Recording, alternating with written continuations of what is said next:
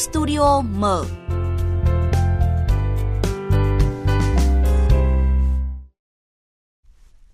Thưa quý vị, thưa các bạn, tạo dựng hình tượng linh vật theo từng năm để trang trí tại không gian công cộng mỗi dịp Tết đến đã trở thành hoạt động không thể thiếu tại một số tỉnh thành trong cả nước. Điều đáng nói là những tác phẩm linh vật nhận được lời khen thực sự hiếm hoi. Ngược lại, phần nhiều trong số này lại khiến dư luận không khỏi bàn tán xôn xao bởi hình thù kỳ dị, cộng thêm vô vàn biểu cảm kỳ lạ. Thậm chí sau khi nhìn những bức tượng mô phỏng linh vật, nhiều người còn chẳng thể nhận ra đó là con gì. Đây không phải là lần một, lần hai dư luận dậy sóng với những linh vật chào đón năm mới dị dạng khó hiểu. Vậy nhưng vì sao chuyện biết rồi khổ lắm nói mãi vẫn tái diễn hết năm này qua năm khác? Đâu sẽ là thước đo cho những giá trị thẩm mỹ công cộng và khi nào chúng ta mới có những tác phẩm linh vật đáng tự hào? Studio mở hôm nay, chúng tôi có cuộc trao đổi với Phó Giáo sư Tiến sĩ Bùi Hoài Sơn, Ủy viên Thường trực Ủy ban Văn hóa Giáo dục của Quốc hội về vấn đề này. Và bây giờ thì xin mời chị Minh Khánh cùng vị khách mời. Trước tiên, trân trọng cảm ơn ông Bùi Hoài Sơn, Ủy viên Thường trực Ủy ban Văn hóa Giáo dục của Quốc hội đã nhận lời tham gia Studio mở của VOV1 ngày hôm nay. À, vâng, xin chào biên tập viên Minh Khánh, chào quý vị à, thính giả Đài Tiếng Nói Việt Nam. Thưa ông, mỗi năm khi mà à, dịp Tết cận kề, các tỉnh thành lại trang hoàng đường phố đón năm mới. Và cũng từ đây thì à, câu chuyện về những linh vật lại được bàn tán sôi nổi khi mà chúng được tạo ra với những hình dáng chẳng giống ai. À, xin hỏi cá nhân ông nghĩ sao về câu chuyện này ạ? Chúng ta thấy cả những cái điều tích cực và cả những cái điều tiêu cực trước hết là những cái điều tích cực thì chúng ta thấy rằng là đúng là đời sống kinh tế xã hội của chúng ta phát triển đấy. chính vì thế nên là chúng ta có thêm những cái điều kiện để chúng ta trang hoàng từ trong nhà ra đến ngoài đường phố những cái sự trang hoàng đó thì cũng giúp cho chúng ta có một cái không khí vui tươi, phấn khởi hơn mỗi dịp tết đến xuân về. Tuy nhiên thì cái sự trang hoàng đó thì nó cũng gặp phải rất nhiều những cái ờ, ờ, đánh giá khác nhau, đặc biệt là những con linh vật ấy. Thì cái việc mà có những con linh vật mà nó lại không đẹp như trong trí tưởng tượng hoặc là những cái gì mà chúng ta biết ấy thì khiến cho chúng ta cũng có đôi khi là cảm thấy không hài lòng, thậm chí là nhiều người còn thấy những hình tượng đó rất là phản cảm và chúng ta cần phải nghĩ nhiều hơn đến câu chuyện về mỹ thuật công cộng. Vâng.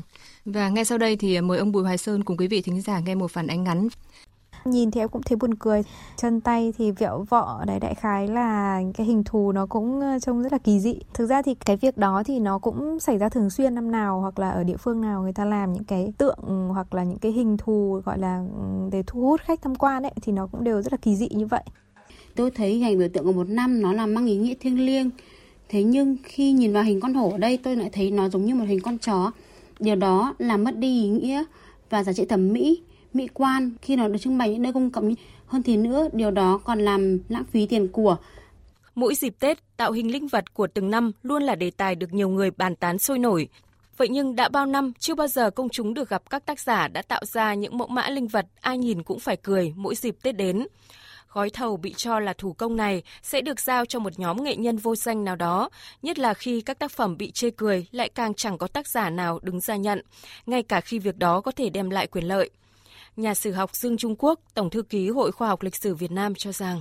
Lâu nay chúng ta bị một cái quá trình xã hội hóa từ một yếu tố rất tích cực tức là đóng góp của các tầng lớp xã hội khác nhau mà chúng ta không có định hướng, không có hướng dẫn, à, không có sáng tạo cho nên cuối cùng nó tràn lan hết sức là tùy tiện. Cái thứ hai là lẽ ra cái đó phải quy định chứ tức là chúng ta không có hướng dẫn không có chuẩn mực vấn đề là nhận thức thôi. Số tiền đầu tư cho việc trang trí không hề nhỏ, việc tạo hình, sửa chữa lại cũng mất khá nhiều thời gian và tốn kém. Trong khi những tiểu cảnh này dùng được vài ngày Tết là đã lỗi thời, phải vứt bỏ.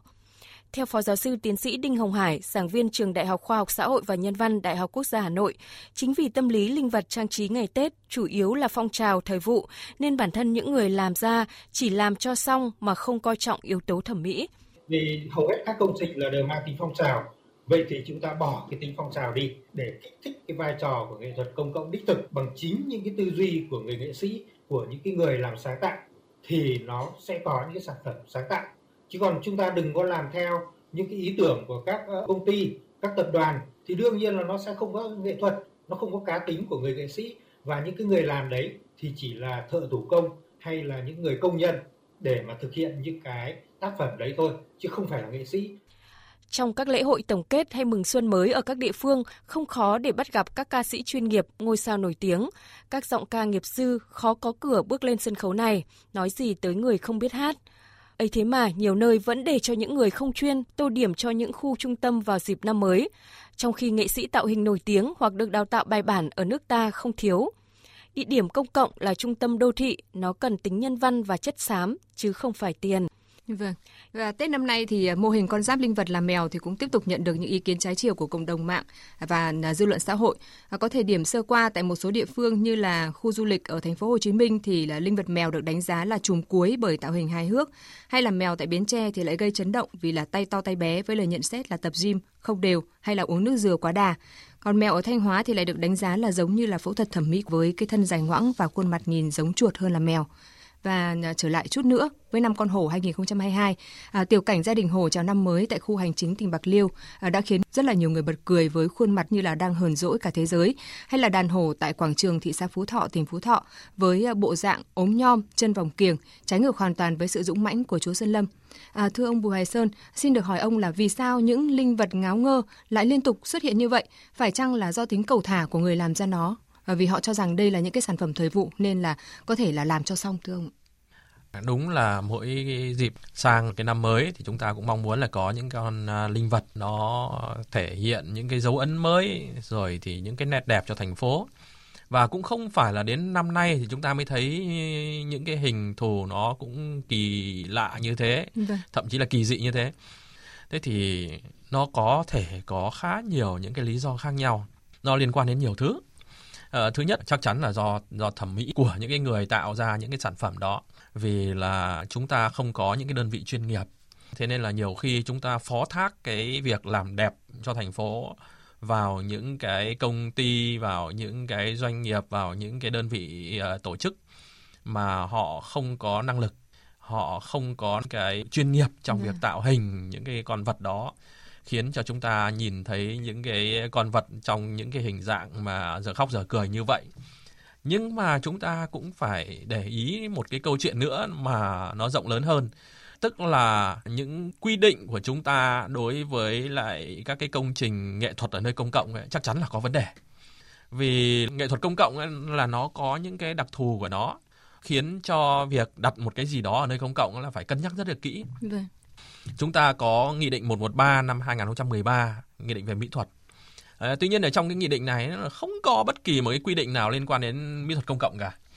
Hay là cụ thể của cái nghị định 113 này là thông tư năm 2018 à, ờ, thì cũng tương tự như vậy là cũng không có một quy định nào liên quan đến mỹ thuật công cộng cả. À, tất nhiên là có thể là cái thời điểm mà chúng ta ban hành nghị định hay ban hành thông tư thì những cái vấn đề đó nó không bức xúc như hiện nay nhưng rõ ràng rằng là do thiếu những cái công cụ pháp lý do thiếu những cái hướng dẫn những cái văn bản về những cái vấn đề này khiến cho cái tình trạng à, giờ khóc giờ cười nó không chỉ diễn ra ở một địa phương mà nó diễn ra ở rất nhiều địa phương Được. Vâng. nó cũng không chỉ diễn ra ở dịp tết mà nó diễn ra ở các cái à, dịp khác ở trong năm và đây là một cái điều khiến cho chúng ta phải thực sự suy nghĩ nghiêm túc về việc là ban hành các cái quy định, các cái văn bản à, làm thế nào để chúng ta quản lý được mỹ thuật công cộng hay là nghệ thuật ở nơi công cộng à, để cho chúng ta có được những cái hình ảnh đẹp hơn, nó tôn vinh giá trị à, văn hóa, tôn vinh những giá trị nghệ thuật của chúng ta tốt hơn. Ờ, và từ đó thì không chỉ giúp cho cái năng lực thẩm mỹ của mọi người mà còn giúp cho cái sự phát triển văn hóa nghệ thuật của chúng ta nó bền vững hơn nữa. Vâng, nhiều ý kiến cho rằng là linh vật biểu tượng cho một năm thì mang ý nghĩa thiêng liêng và những hình thù kỳ dị không giống nhân vật chính thì sẽ làm mất đi ý nghĩa thẩm mỹ, mỹ quan khi được trưng bày ở nơi công cộng. Ông nghĩ sao về ý kiến này ạ? Tôi nghĩ đó là một trong những cái ý kiến khá là đáng suy nghĩ đấy. Vì khi mà chúng ta tôn vinh những cái hình tượng nào ở nơi công cộng ấy thì tất nhiên là là, là là nghệ thuật ở nơi công cộng ấy thì chịu sự phán xét của rất nhiều người mà mỗi người thì lại có cái thị hiếu khác nhau có cái sở thích khác nhau có cái phong nhận thức khác nhau vì thế nên là chúng ta cũng khó có thể có được một cái đánh giá mà nó nó nó nó thống nhất được okay. Vâng. tuy nhiên thì ở đây thì chúng ta cũng cũng cần phải xây dựng các hình tượng làm sao để cho nó tiệm cận với lại những cái đánh giá chung nhất của xã hội chính vì thế nên là chúng ta thấy rằng là những cái biểu tượng ấy, nó cần phải trang trọng nó cần phải uh, thể hiện cái sự gần gũi với lại những cái hiểu biết của chúng ta những cái đánh giá của chúng ta hay là những cái giá trị mà những cái à, biểu tượng của các linh vật đó đem lại cho chúng ta. Vì các cái hình tượng nghệ thuật ấy nó có một cái ý nghĩa rất lớn uh, đối với lại việc chúng ta xây dựng cái nhận thức chúng ta hình thành nên vẻ đẹp của uh, những cái linh vật đó và từ đó thì chúng ta hình thành nên những cái nhận thức cái đánh giá chung về về về về nghệ thuật và vâng. xây dựng cái cái cái cái năng lực thẩm mỹ nghệ thuật cho cho mọi người. Vâng. Nếu mà chúng ta cứ méo mó hết nhân vật này đến nhân vật khác, linh vật này đến linh vật khác ấy thì nó không chỉ là cái sự hài hước đâu mà nó còn ảnh hưởng đến cái năng lực thẩm mỹ của mọi người nữa. Và cái hệ lụy này nó sẽ dẫn đến các cái hệ lụy khác ở trong xã hội. Và đó là lý do tại sao chúng ta phải nhìn nhận một cách thấu đáo hơn ờ, một cách cẩn thận hơn đối với bất kỳ một cái công trình nghệ thuật công cộng nào. Vâng. À, như ông cũng vừa cho biết là cảm quan về các cái công trình nghệ thuật công cộng của mỗi người lại khác nhau, cho nên là cũng có nhiều ý kiến là cho rằng là cái sự khác nhau của tạo hình linh vật thì chính là thể hiện sự sáng tạo và có sáng tạo thì mới giúp cho nghệ thuật phát triển. Ông có đồng tình với quan điểm này hay không ạ? Tôi đồng tình ở cái câu chuyện là sáng tạo thì sẽ tạo ra à, cái sự phát triển của nghệ thuật. Chúng ta không thể nào y nguyên sao chép những cái khuôn mẫu cũ để đặt trong cái bối cảnh xã hội hiện nay. Vì cái sự ờ, bê nguyên si đó sẽ tạo ra cái sự nhàm chán. Tuy nhiên sáng tạo nào thì nó cũng có giới hạn của nó. Vâng. nó cũng có cái khuôn khổ của nó và đặc biệt là những cái sáng tạo đó thì lại không chỉ dành riêng trong một cái khu vực riêng tư không phải dành riêng cho một nhóm khán giả nhất định mà đây là những cái sáng tạo à, à đặt ra ở khu vực công cộng nơi mà mọi người cùng chiêm ngưỡng. Bất kỳ họ là độ tuổi nào thành phần nhóm người nào vân vân thế thì những cái sản phẩm mà ở nơi công cộng như thế, hay chúng ta hay gọi là nghệ thuật công cộng như thế, thì cần phải được xử lý nó, quản lý nó, tổ chức nó theo những cách cũng đặc biệt để từ đó chúng ta phát triển cái năng lực thẩm mỹ của mọi người. Và tôi cũng xin ờ, được dẫn thêm ý kiến của nhà sử học Dương Trung Quốc, Tổng thư ký Hội khoa học lịch sử Việt Nam mà chúng ta cũng đã nghe trong phản ánh vừa rồi. Ông Quốc cho rằng là lâu nay thì chúng ta bị quá trình xã hội hóa từ một yếu tố tích cực là đóng góp của các tầng lớp xã hội khác nhau mà chúng ta không có định hướng, hướng dẫn, không có sáng tạo nên cuối cùng là, là xảy ra cái tình trạng là tràn lan và hết sức tùy tiện. Thứ hai là lẽ ra là phải có quy định, vô lý là do chúng ta không có hướng dẫn, không có chuẩn mực vấn đề là nhận thức. À, thưa ông Bùi Hoàng Sơn, ông có đồng ý với ý kiến của nhà sử học Dương Trung Quốc hay không ạ? Mà đặt ra vấn đề nhận thức ở đây ạ. Tôi hoàn toàn đồng ý với lại ý kiến của nhà sử học Dương Trung Quốc ấy. Vì chúng ta biết đầu tiên kiểu gì cũng bắt đầu từ nhận thức. Khi chúng ta có một cái nhận thức nó không đúng, nó không đầy đủ, nó sai lệch ấy, thì mới dẫn được ra những cái hiện tượng như thế. Thế thì cái nhận thức này ấy, đến từ nhiều bên trong đó đặc biệt là các nhà quản lý, khi chúng ta khoán trắng cái việc trang trí nơi công cộng cho các cái cơ quan tổ chức, thậm chí là còn ưu ái cho những đơn vị, các cái doanh nghiệp tài trợ có quyền tự đặt những cái gì ở không gian công cộng. Ờ, những cái việc như thế thì theo tôi, nó không đúng, không phải trong cái bối cảnh xã hội hiện nay. Khi mà chúng ta đang định hướng đến cái việc là xây dựng một cái xã hội hướng đến những cái giá trị chân thiện mỹ thì những cái đẹp ở trong xã hội ấy, nó sẽ có tác động rất là lớn trong việc nuôi dưỡng tâm hồn lan tỏa những cái thông điệp tốt đẹp khác ở trong xã hội phát triển được văn hóa nghệ thuật. Vâng. muốn làm như vậy thì chúng ta phải bắt đầu từ những cái hoạt động rất là nhỏ của mình. Và cái việc chúng ta trang trí ở nơi công cộng nó không đơn thuần chỉ là một cái việc làm không ảnh hưởng đến ai hoặc là có thể giao cho bất kỳ một công ty doanh nghiệp hay một cái cá nhân nào đó làm tôi vẫn nghĩ rằng khi mà chúng ta có cái sự chung tay chung sức, có một cái sự cẩn thận tỉ mỉ trong từng chi tiết, thì không chỉ là làm đẹp cho một con phố, không chỉ làm đẹp cho một thành phố đâu, mà chúng chúng ta còn dẫn dắt cái sự ờ, phát triển ờ, mỹ thuật của đất nước nữa. Vâng. Và với những cái linh vật mà không đảm bảo yếu tố thẩm mỹ chuẩn mực làm xong thì lại phải sửa thì rõ ràng như ông cũng vừa cho biết là không thể lan tỏa được những tinh thần à, thông điệp tốt đẹp cũng như là tích cực của xã hội và sẽ còn rất là tốn kém chi phí lẫn thời gian. Chưa kể là chúng chỉ phục vụ trong một thời gian ngắn. À, vậy ông có cho rằng là như vậy là lãng phí hay không ạ? Tôi nghĩ đây là một sự lãng phí. Cái lãng phí lớn nhất nhiều khi cũng chẳng phải là tiền bạc đâu hay là cũng à, không phải là những cái vấn đề này vấn đề kia đâu mà lãng phí lớn nhất là cái việc mà chúng ta phải nhìn vào những cái biểu tượng đó những cái, cái trang trí đó và thực sự ấy là chúng ta cần có những cái hiện tượng đẹp hơn nó tôn vinh nghệ thuật tốt hơn. Và khi mà chúng ta nhìn vào đó thì chúng ta à, có thể hiểu rõ hơn về những cái giá trị truyền thống dân tộc. Chúng ta có thể có những cái suy tư sâu sắc hơn về cái vẻ đẹp trong cuộc sống. Chúng ta có thể có được một cái tinh thần nó tốt đẹp hơn và từ đó thì nó sẽ lan tỏa đến nhiều hơn những cái điều tích cực khác ở trong cuộc sống của chúng ta. Vâng. Và như ông cũng đã từng phát biểu đó là trang trí ở không gian công cộng để người dân vui chơi đón Tết là nhu cầu chính đáng của các tỉnh thành phố. Tuy nhiên linh vật được trưng bày ở nơi công cộng thì nguyên tắc thẩm mỹ phải được đặt lên hàng đầu. Vậy thì theo ông đâu sẽ là thước đo cho những cái giá trị thẩm mỹ nơi công cộng? Đây là một cái câu hỏi rất là khó. Trong một cái xã hội hiện đại của chúng ta ấy, thì thấy một cái vấn đề là như thế này này đẹp với người này chưa chắc đã đẹp với người khác. Chính vì thế nên là à, đối với lại những cái tác phẩm nghệ thuật công cộng ấy, thì tôi nghĩ rằng là nên có một cái hội đồng.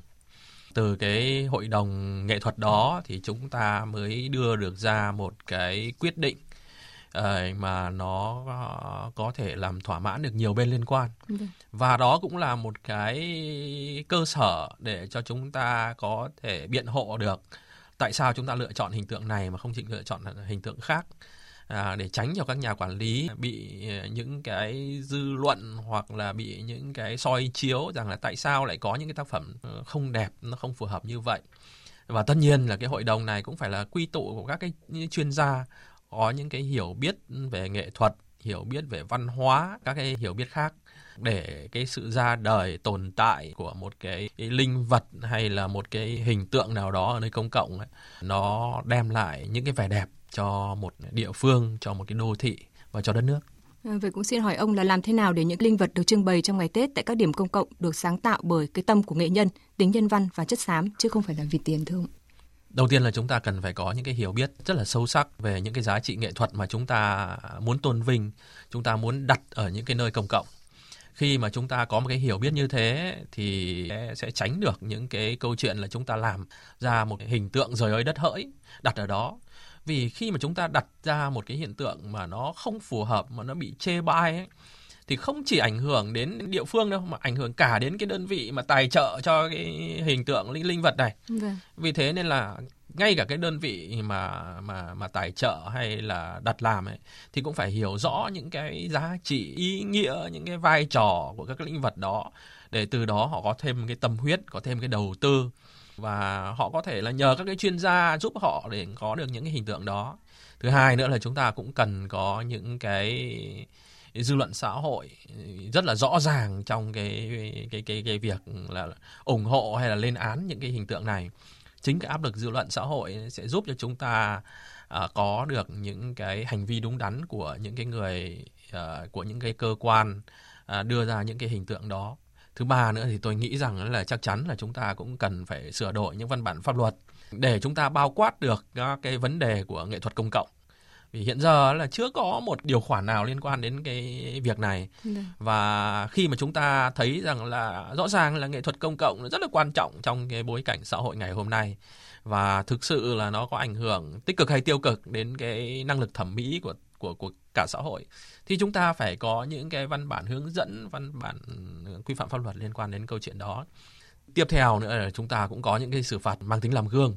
Nếu mà chúng ta thấy rằng là à, những cái điều này nó ảnh hưởng tiêu cực đến đến xã hội, thì những cái xử phạt hay là loại bỏ những cái yếu tố này và từ đó thì tuyên truyền rộng rãi cũng có thể là những bài học rất là cần thiết để từ đó chúng ta trả lại cái môi trường đẹp đẽ, trong lành à, cho cái việc trang trí vào mỗi dịp Tết đến xuân về.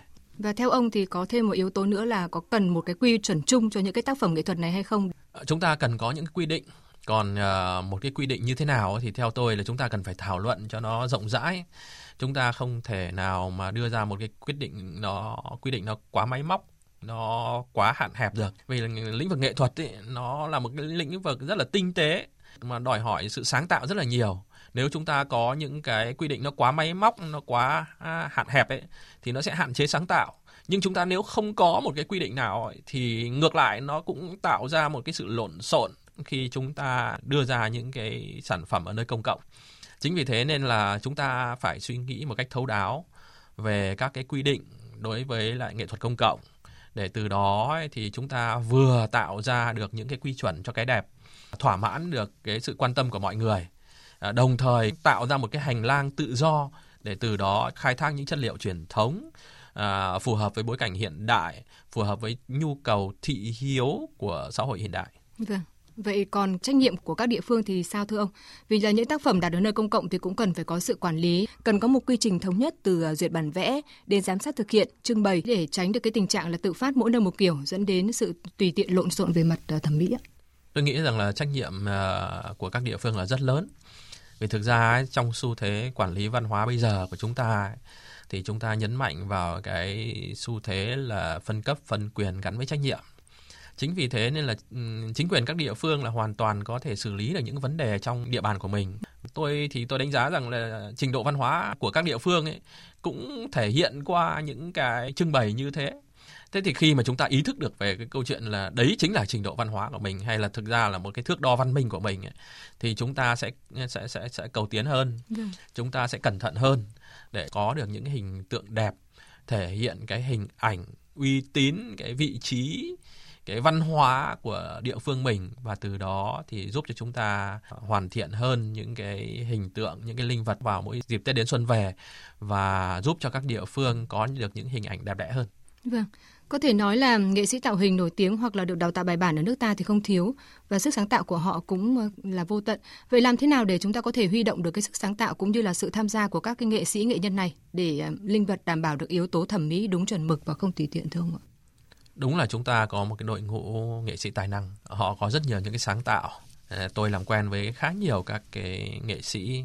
Và họ thì luôn luôn mong muốn rằng là họ có những cái cống hiến đối với lại nghệ thuật công cộng tuy nhiên, họ cần có một cái môi trường, họ cần có sự động viên giúp đỡ để từ đó họ có thể cống hiến cái tài năng của mình. Cái điều mà chúng ta cần làm ở đây là chúng ta tạo ra được cái môi trường thuận lợi cho họ, động viên cái đam mê của họ để họ có cái sự cống hiến nhiều hơn.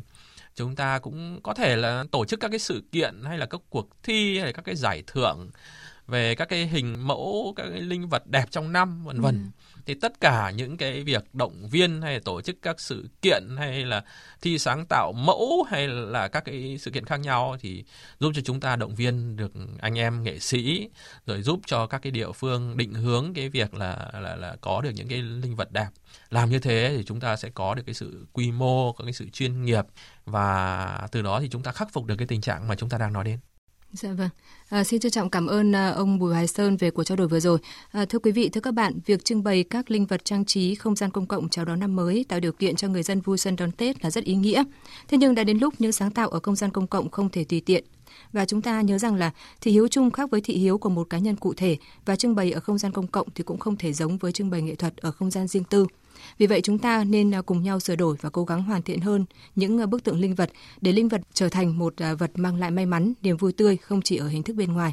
À, một lần nữa thì xin được cảm ơn Phó Giáo sư Tiến sĩ Bùi Hoài Sơn, Ủy viên Thường trực Ủy ban Văn hóa Giáo dục của Quốc hội đã tham gia studio mở của VOV1 ngày hôm nay và cảm ơn quý vị thính giả đã quan tâm lắng nghe. Quý vị và các bạn vừa nghe cuộc trao đổi à, giữa à, với Phó Giáo sư Tiến sĩ Bùi Hoài Sơn, Ủy viên Thường trực Ủy ban Văn hóa Giáo dục của Quốc hội. À, và trước khi đến với chuyên mục năng lượng mới thì mời quý vị và các bạn cùng nghe bài hát Tết đong đầy sáng tác của Kylie Trần qua phần trình bày của Kay Trần, Nguyễn Hoa và Đắc Việt.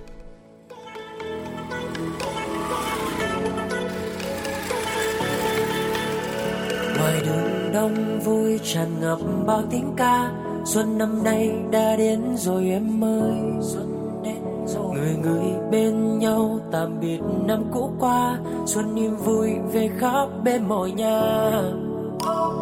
Xuân năm nay đến bao nhiêu câu chúc. Chúc gia đình nhà nhà luôn hạnh phúc. Hoa mai đua sắc cùng giao rực đón xuân. Hy vọng một năm mới luôn bình an.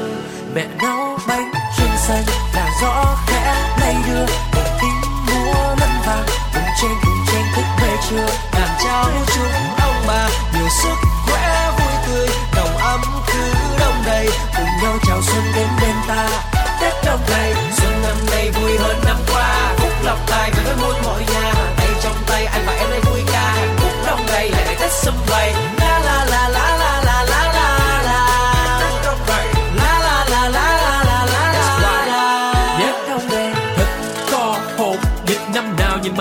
ngán thêm bánh tét bánh chưng rồi các kiểu ăn xong đừng hỏi tại sao mà quá đáng nhé. Chu ta một bên lại đứng lên cô tôi cô sao ở kế bên. Nhạc quẩy tưng bừng và năm cũ đã qua giờ năm mới anh em chúng ta lại lên. Xuân năm nay đến bao nhiêu câu lên luôn em chúc ơi gia đình nhà nhà luôn hạnh phúc. Xuống làm gì rồi lại phải lên. Hoa mai đua sắc cùng giao rực đón xuân hy vọng một năm mới luôn bình an. Mẹ nấu bánh chân xanh là gió khẽ lay đưa. Một tiếng múa lân vàng, từng trên từng trên thức để chưa bàn trao chưa.